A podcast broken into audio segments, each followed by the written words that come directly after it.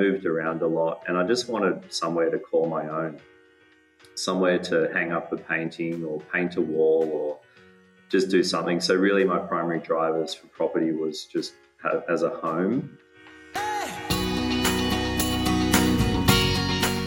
This is Property Investory, where we talk to successful property investors to find out more about their stories, mindset, and strategies. I'm Tyron Shum, and in this episode, we're speaking with chartered civil engineer Darren Flynn. We hear about his international travels and how they shaped him as a person and an investor, the unusual approach he took to lecturing at university, the language he found himself fluent in, and so much more.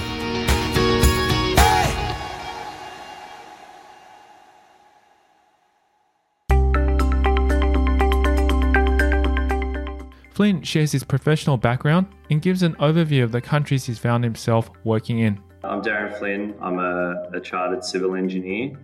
Uh, I've been working in uh, infrastructure and development for over 20 years. Uh, my background uh, comes from pipes, pumps, and concrete, uh, usually large water infrastructure.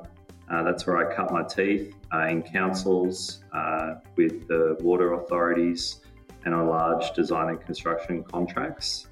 Uh, that led me into uh, development uh, and investment, uh, which uh, over the years um, has, you know, I've grown more knowledge and been able to apply that into my personal life as well as my professional life. And really, a lot of the fundamentals I believe in investment, engineering, and life um, you know, can you pick things up along the way that you know put you in good stead for the future, and as long as you learn lessons on the way, you you, know, you seem to um, you know come up with things that you've had problems with before, and you've got the answer because you've already been there, done that. So uh, I've lived overseas. Uh, I've lived in um, Vietnam for four years. I lived in Canada, uh, working uh, in both those countries, and uh, and feel like I've um, you know, had some some amazing experiences there, which have, have changed me overall.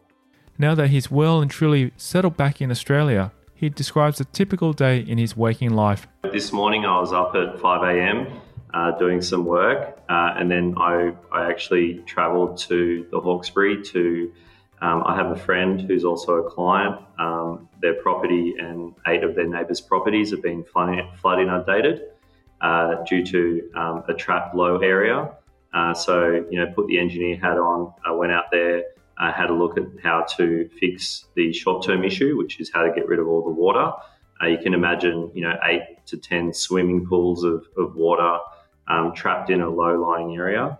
Uh, so I've literally just been to do that uh, and work out um, both short-term and long-term solutions and package up a position to, you know, the authorities and council to try and find and navigate a way out uh, have this podcast. Uh, after this, I've got a client meeting uh, for a 1200 lot subdivision. Uh, and then, you know, I've got a hightail at home. Uh, and then I've got a, a, few meetings this afternoon and some work I've got to get done. Uh, my day to day changes. I work from home some days. I've got three young kids. so, you know, there's time set aside so my, my wife and family can get away and do things they need to. there's also other days when I'm in the city, uh, traveling out west, uh, out in Western Sydney, Northern Sydney, Southern Sydney, uh, visiting sites that I'll do due diligence on or in construction. Uh, so my days usually are pretty jam packed, full of meetings, tasks, travel, or site visits. And I usually try and um, build my calendar around three weeks out.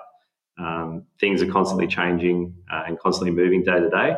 Uh, but it gives me a lot of variety and, and, lets me have those touch points where I feel I can um, add the most value. Taking a step back, we learn about Flynn's childhood, including his unusual household pet. I was born in Western Sydney uh, and grew up in Western Sydney. Uh, I know the lie of the land out there quite well. Um, moved to Brisbane uh, and back and forth a few times between Western Sydney and Western Brisbane.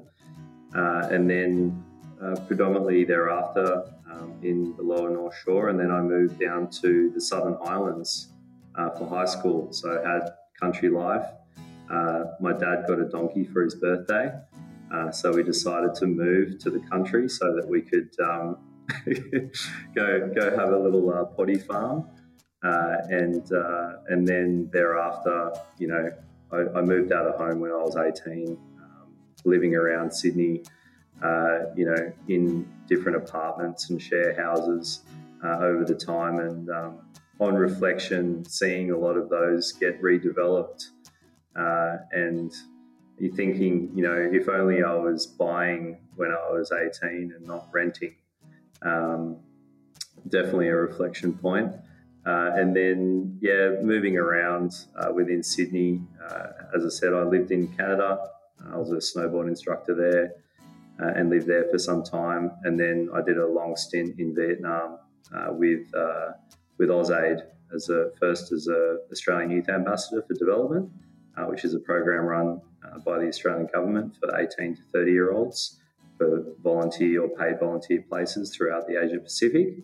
Uh, and then as a, a full time employee uh, working on the Three Delta Towns uh, project, which is a water supply and sanitation project in the Mekong Delta. Uh, and then moved back home, got into property, and had a family, and you know continued my my career until where I am now. He takes us through his years at university, describing the interesting gap year he took and how he calculated the cost of sleep. When I moved to Sydney in those formative years, I did a, a Bachelor of Civil Environmental Engineering and a Diploma of Engineering Practice. Uh, that was a five year degree uh, with a year of work experience, which I worked three of those years. Uh, I worked, so I started my first job, I was a dish pig uh, in a cafe, cleaning dishes.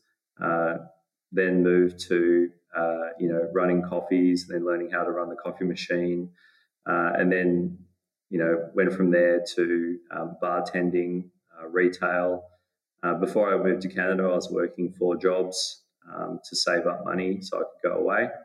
Uh, I was at um, at uni uh, and decided to take a gap year halfway through, which was one of the best things I think I ever did. I think it um, let me learn the value of money uh, more so. Uh, I remember that I'd come back after a year away, you know, paying my way, uh, and someone fell asleep in a lecture. And when they woke up, I promptly told them that they'd currently lost $82.57 uh, because that was a, a prorated relationship between how much it cost them for that semester per minute uh, and how long their sleep lasted during the lecture. Uh, so I was very cognizant of how, how much things cost, uh, even if it was HECS or otherwise.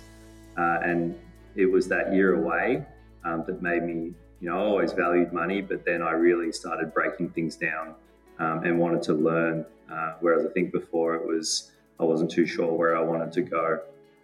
So, uh, yeah, in any, in any case, uh, that, that put me in good stead. And then um, realizing there was a life after hospitality, I was invited to be a tutor uh, for an engineering subject, uh, which then turned into marking and tutoring and then lecturing. So I'd lecture uh, three to 500 students every week uh, for a subject. Uh, I did that for three years.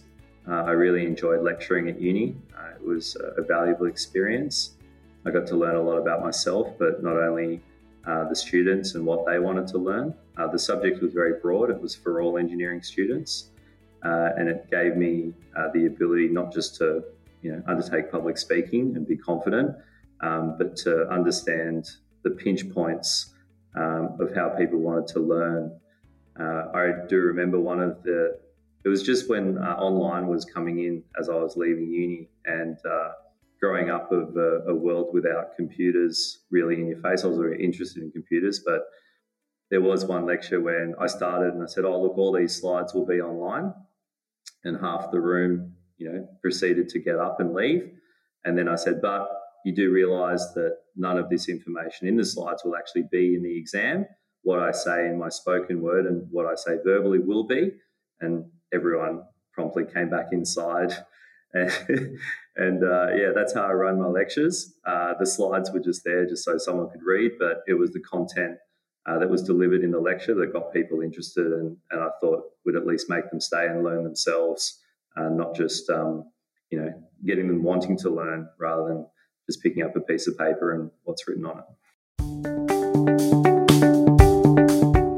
He leads us on his traveling journey that took him to Canada and Vietnam and reveals what it taught him about work and about life. Canada was really just a gap year. Um, you know, I started, I was lucky to get a job at uh, Whistler Kids uh, and then teaching kids how to snowboard. Um, that was probably a bit more of a, a fun young experience, you know, traveling overseas. And, you know, I used to snowboard to work. Uh, that was amazing. And, you know, it was just more of a gap year. Uh, Vietnam um, changed me dramatically as a person. Um, that experience, I was living in a small town six hours south of Saigon or Ho Chi Minh City. I had a driver, a car. Um, you know, I, I, worked seven days a week. Uh, I worked you know, 70, 80 hours a week.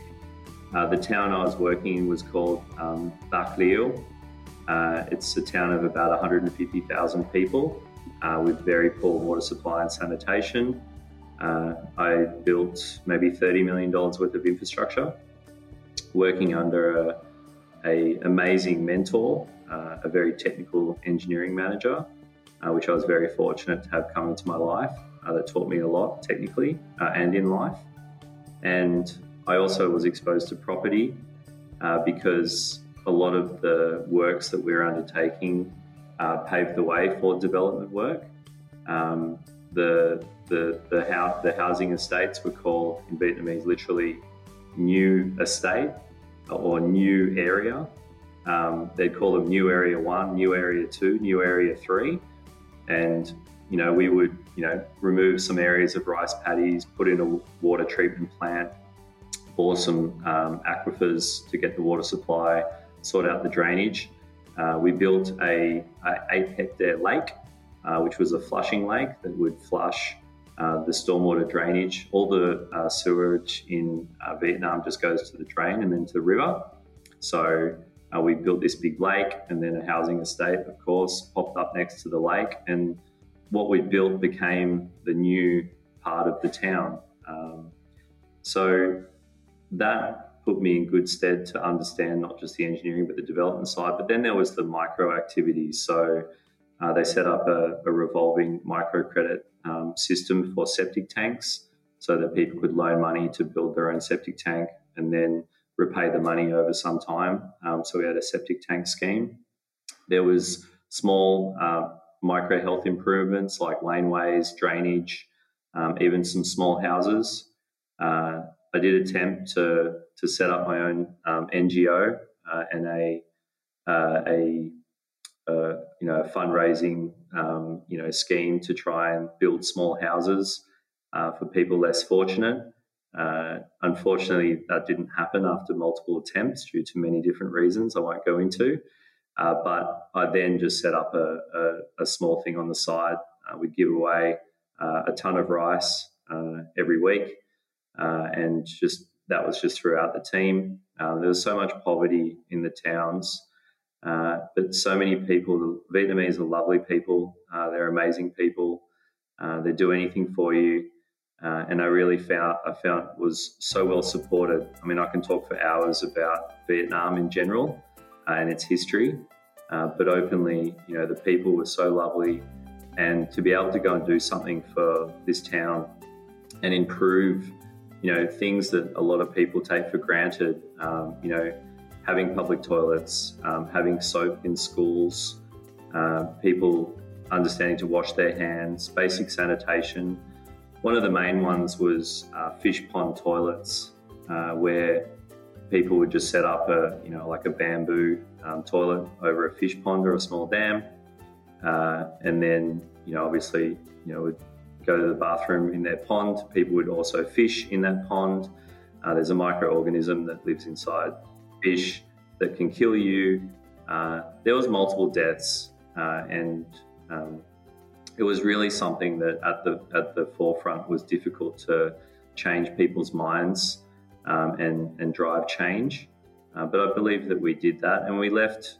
You know, and there's some projects there, obviously, there's that are still going. Um, you know, there's still people that don't have toilets in their home, um, and to see to see people after they'd built their toilet and you go have a look in their home and the bathroom was the most immaculate, clean place you would ever see because they were so proud that their home had a toilet. Uh, you know, and just to see that and to see the look in their eyes and how proud they were, um, you know, that, that was life changing.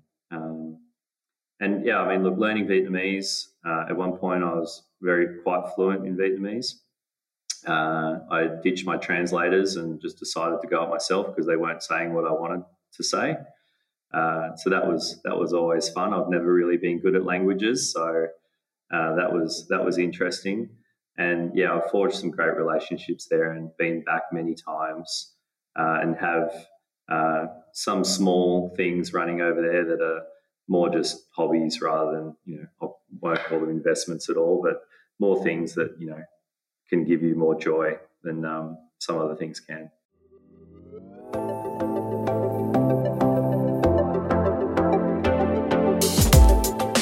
Coming up after the break, we learn about Flynn's transition from Vietnamese back to Australian life in a time that was stressful for everyone.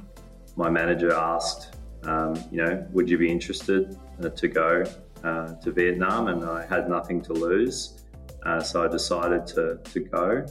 Uh, obviously, as I just got back to Australia, the, the GFC had pretty much hit. He shares more on the fantastic and generous people he met on his travels. His family, you know, so opportunistic. So they saw me in town. Um, I was in a small hotel. Uh, he put me in his house, mentioned that, you know, oh, would you be interested to rent a nice house? And I said, oh, yeah, sure. Like, I'm happy to do that. He reveals a story from when he was renting that got the investment gears in his head turning.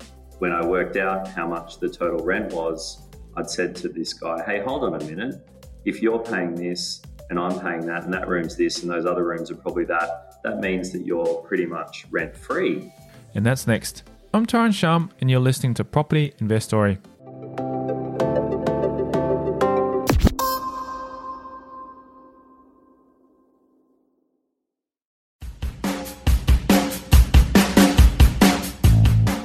Hey, property investor, is your cash or equity currently earning you 1 to 2% per annum sitting in the bank? What if I said to you that you can do better? To find out more, simply register your interest to become a money partner at propertyinvestory.com.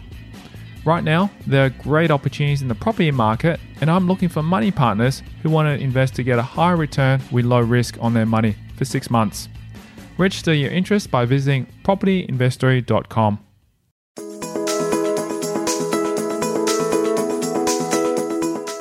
Delving deeper into Flynn's time in Vietnam, he explains when he was there and how culture shock didn't hit him until he got home. Yeah, so this was 2005 to 2009. Uh, I was working on a large water infrastructure project, uh, and my my manager asked, um, you know, would you be interested uh, to go uh, to Vietnam? And I had nothing to lose, uh, so I decided to to go. Obviously, as I just got back to Australia, the, the GFC had pretty much hit. Um, being in Vietnam and, you know, after my volunteering um, program had shifted into a, a, paid position, obviously working overseas, um, you know, with tax implications, you know, not having to pay super. Uh, there was obviously a lot of other things I was trying to do over there. It did put me in a good position. Uh, GFC, I think, hit everyone in different ways. Uh, I was fortunate, I moved quite quickly uh, in what I was doing at the time and didn't get impacted as bad as others. Uh, but yeah, the, the, timing was very formative, um, not just, you know, as I said, professionally, but definitely personally. And I, I came back to find that reverse culture shock was a real thing. With such different living conditions in Vietnam, did he find that once he came home, everything seemed easy in comparison? Yes, it does put things into perspective. Um, even things as simple as sharing food uh, at the dinner table, I found when I came back, um, I couldn't understand why people weren't sharing food. Um, seeing a bus for the first time, uh, that made me go, wow, that's right, there's buses. I forgot about those, um, you know, clean, you know, gas or electrical buses. Um, it definitely puts things into perspective and it does make you realize, you know, as a, as a country in Australia, how lucky we are um, on a lot of fronts. Uh, you know, particularly with things like water supply and sanitation.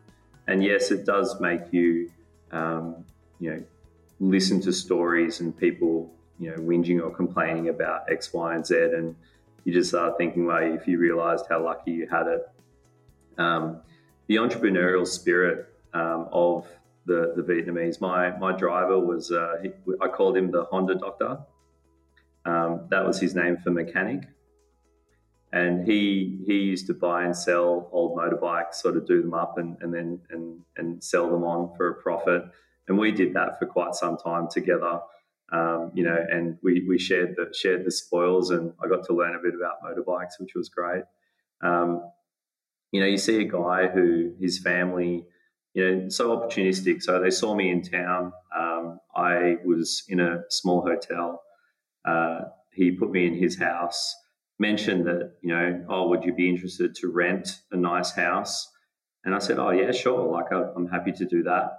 And his family went to the bank, borrowed the money, built me a house, and then rented it to me. And in the time that I'd spent there, they'd paid it off. Um, you know, so you can see that entrepreneurial nature and learn from that um, just being opportunistic uh, with what you can see in front of you. And the other thing I learned over there is that you just can't expect from others what you expect from yourself. Uh, and I learned that early on, uh, something that I don't think a lot of people realize. And it's something that you've got to take on, I think, early or acknowledge. Flynn shares how he got into property development in the late 2000s after returning from his overseas travels post GFC was a great time to buy. Uh, there was uh, many incentives from the government. You know, first home buyers, uh, stamp duty was waived. Uh, there was, um, you know, mortgage insurance uh, was waived if you had obviously more of a deposit, which I think is still the case. Um, maybe not, depending on what your loan structure looks like. And it was a good time to, to get into the market. I wish I'd done more at the time, but I believe I did enough to to get um, into a position, you know, where I am now, um, or at least my family. The phase for me was, um, you know, I I moved around a lot, and I just wanted somewhere to call my own, somewhere to hang up a painting or paint a wall or just do something. So really, my primary drivers for property was just as a home. Uh, it wasn't till um, you know I realised that um, you know, and openly I had a housemate. Uh, I'd always been savvy with housemates and different rent structures. Uh, I lived in a house before I went overseas uh, that was demolished. Uh, it was a very nice, tidy parcel that uh, a developer had bought. And when I'd asked, I'd moved from. So I'll digress. I'll talk to before I went to Vietnam because it probably impacts on how I viewed property afterwards. But it was a five bedroom house, and I'd moved from the front bedroom, which was, you know, $140 a week, to the back bedroom, which was $35 a week that leaked. And uh, I remember asking the guy that sort of ran the house because I was, you know, on Austudy, you know, I didn't didn't come from much money, and the I had to get the rental um, you know, statement to be able to get my Austudy and rental allowance. And when I worked out how much the total rent was, I'd said to this guy, "Hey, hold on a minute. If you're paying this and I'm paying that, and that room's this, and those other rooms are probably that, that means that you're pretty much rent free." And he went, Shh, "You know, don't don't tell anyone. What we'll do is we'll restructure this and we'll get people in." And we'll, we'll, you know, and then that way, and I'll give you a discount, you know, to twenty dollars a week so I'd learned early that, you know, that was, and obviously maybe a, a, hustle. And, you know, I'm not saying that that was the right thing to do by any means. Um, but at the end of the day, the rents were fair and he had a way that structured the deal that he got maybe something out of it. And I'd sort of tacked into that and I also got something out of it. So I had a housemate after Vietnam, you know, met my beautiful wife, uh, which then she'd come to move with us. And I said, well, you know, you got to pay rent uh, and then realized that that was a sublease uh, because um, you know she was paying rent, but there was obviously things around relationship and whatnot. And I had a good accountant at the time, and then I realized that there was, you know, certain write-offs and tax benefits to doing it that. Uh, and that, you know, started me going, okay, hold on a minute. I need to take a step back and think about how, um, you know, not just managing money in investments, whatever they might be, but how I can benefit myself, um, you know, with my current investment property or my current property and how I can offset costs for that, whether or not it's a new TV or a, new kitchen or whatever other works we did uh, on that particular uh, property. Moving from his renting days to his property journey, Flynn delves into the story of his first investment. The first investment really was um, I was just looking around, um, thinking that you know we probably needed some more property.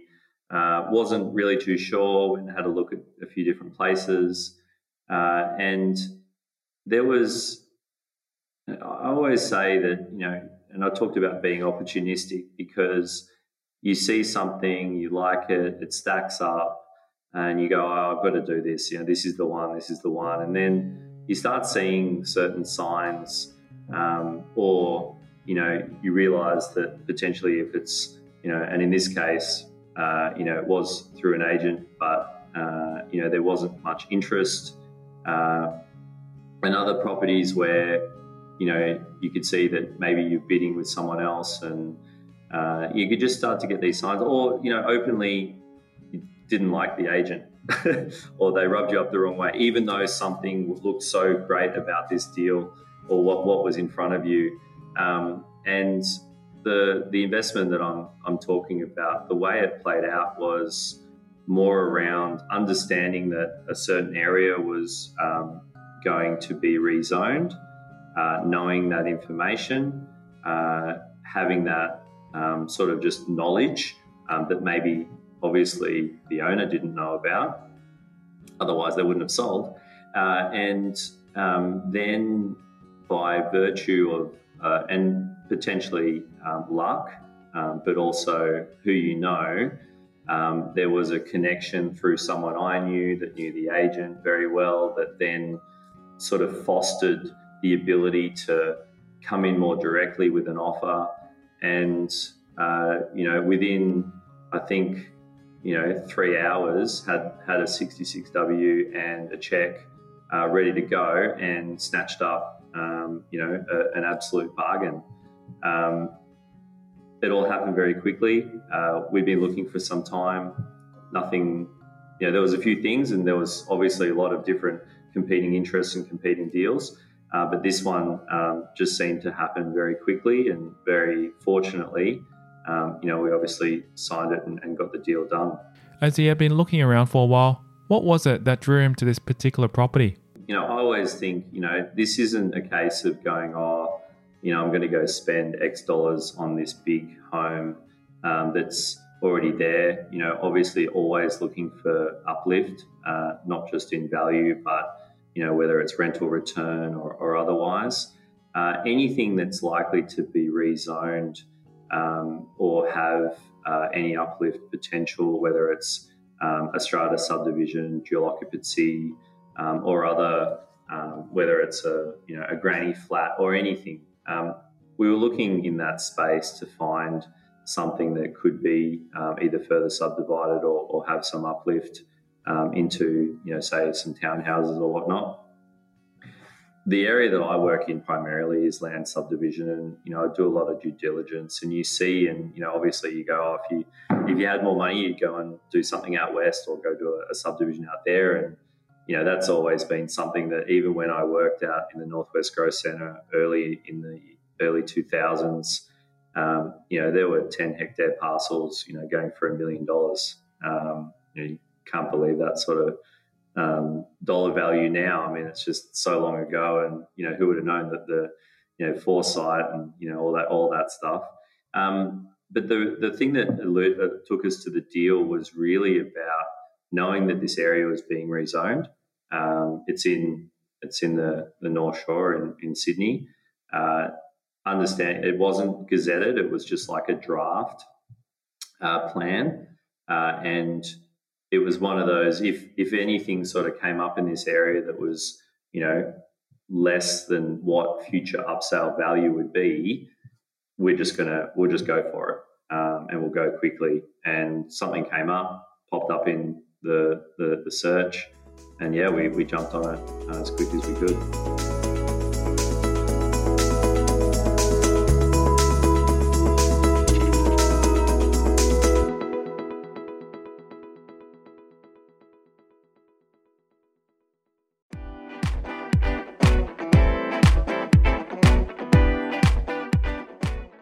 Darren Flynn's story continues in the next episode of Property Investory. He divulges on a property he bought that has scared other buyers away. By virtue of me having a background in engineering, I'm just fortunate that I could look at that and go, oh, no, this won't be a problem. Let's proceed. He delves into how much family means to him. It's all about legacy. Uh, legacy uh, is, you know, something I never really comprehended uh, until um, my father died. And it was when I really understood the true meaning of legacy. He shares the advice he's been given over time and what advice he would give to younger people today. You know, I wouldn't say I was, you know, not frugal when I was young. I, I definitely wasn't because you didn't have enough money to be. But um, if you really can look at, you know, your, your fundamentals in life, take a step back from those. And that's next time on Property Investory. And if you love the show and are ready to get serious about investing your money to get a low risk, high return, then SMS me your name and email address on 04 99 88 10 40 to become a money partner. Right now, there are great opportunities in the property market, and I'm looking for money partners who want to invest their money for a short six months. To register interest, text me your name and email address on 04 99 88 10 40.